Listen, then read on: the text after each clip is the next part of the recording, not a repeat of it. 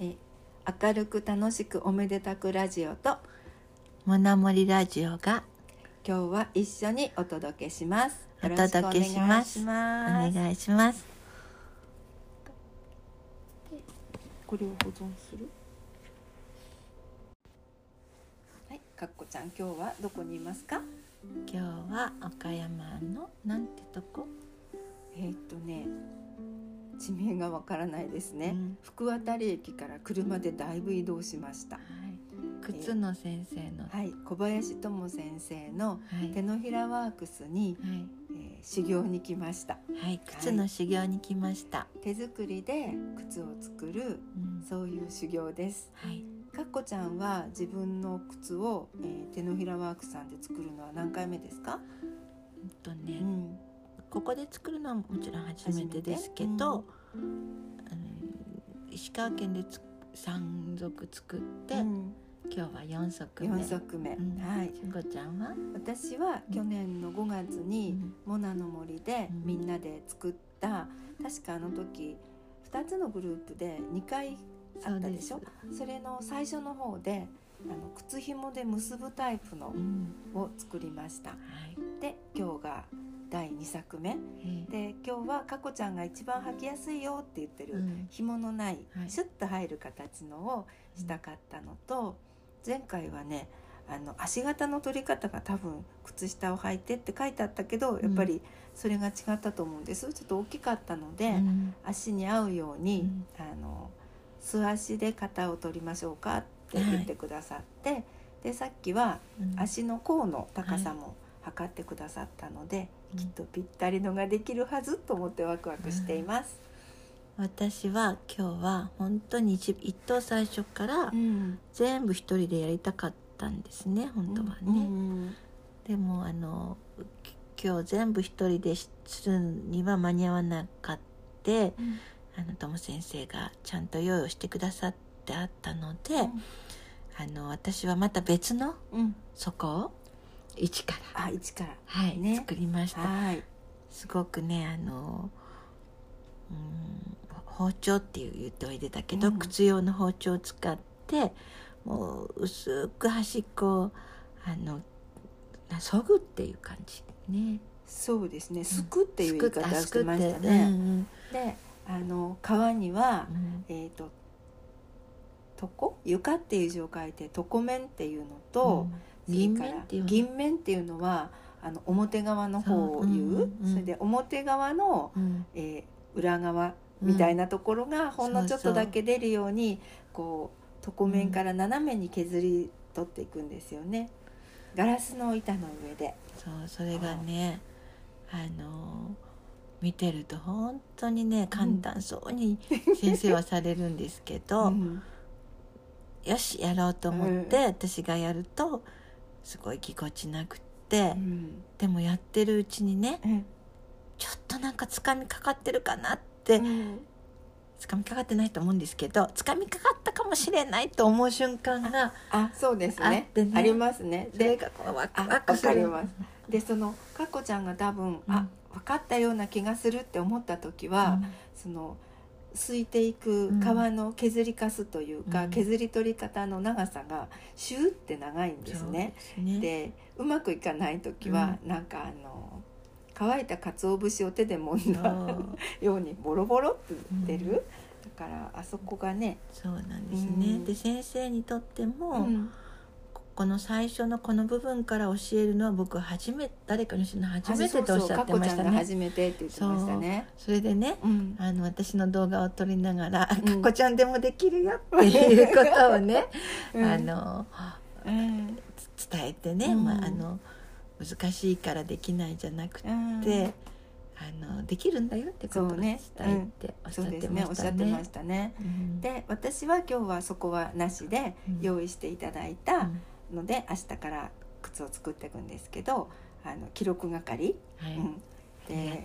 動画をいくつか撮ったんですけど、うんさっきあの LINE のアルバムには写真の静止画は送れたんですけど、動画の送り方がわからないので 今からまた後で教えてもらってお送りします。でもね、うん。あの先生と靴をと作っってて、もちろん最初だからうん。本当に難しくって、うんあのできそうにないと思うんだけどもでもなんかあのちょっとちょっとこう楽しくてできそうになる、うん。それで先生やっぱりね靴よく靴なんて作れるもんじゃないでしょっていうことをね最初からね。ね、あの皆んさん皆さんが、うん。あの靴作ったよって言ったら、うん。え靴なんて作れないんじゃないのとか言われますよね。私もそういうふうに言われるし、うんあうん、の思自分も思ったり思ってましたね。去年の5月モナの森でええ。手のひらワークスの靴作りのワークショップに参加するまでは、うんうん。ええと思ってたしう、んで一回作ってみてそれはぴったり足にぴったりじゃなくてすごく楽なんだけどちょっと大きく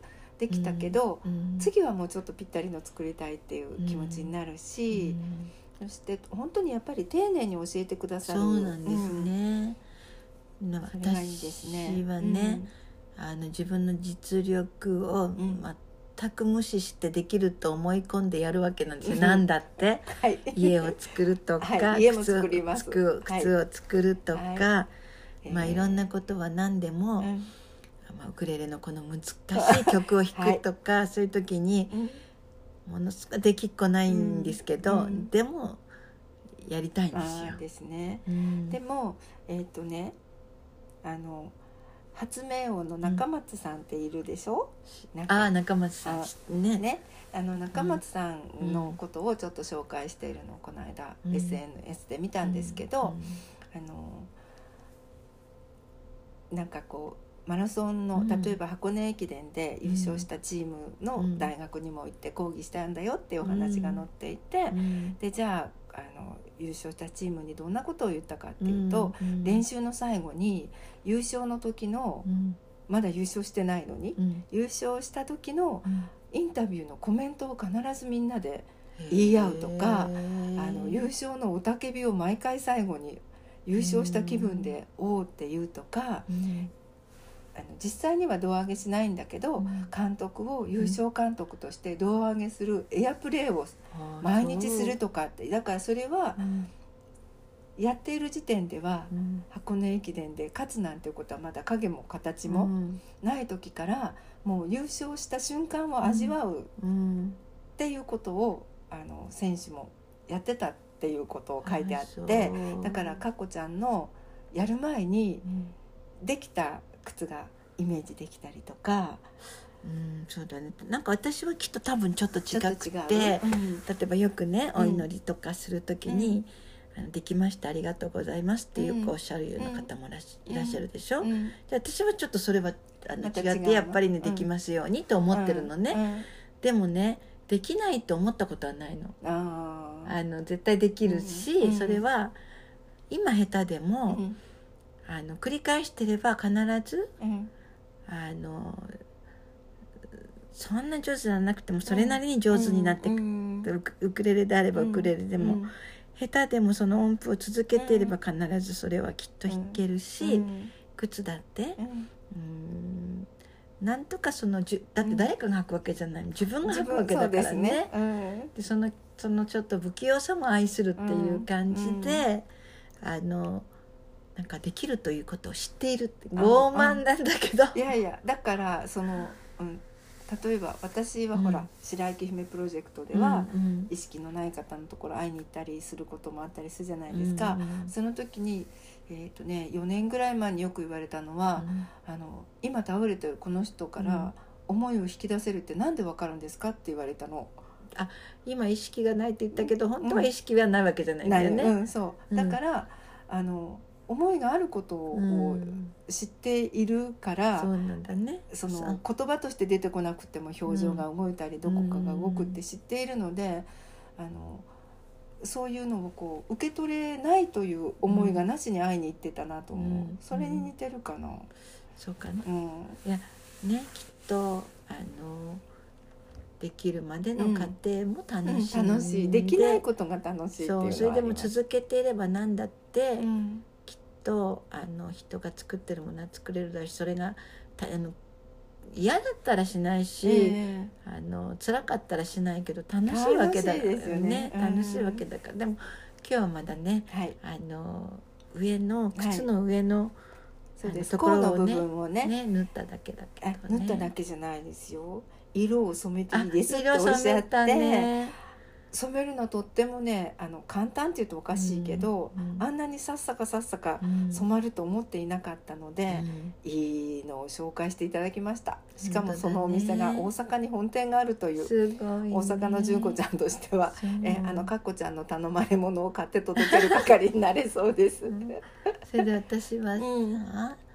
なんか先生が教わ教えてくださったと、あの縫い方とかうん。切り方とかは同じにしたいんだけど、同じにはできないけどしたいんだけど、あの他の部分は絶対変えたいの。変えたいの？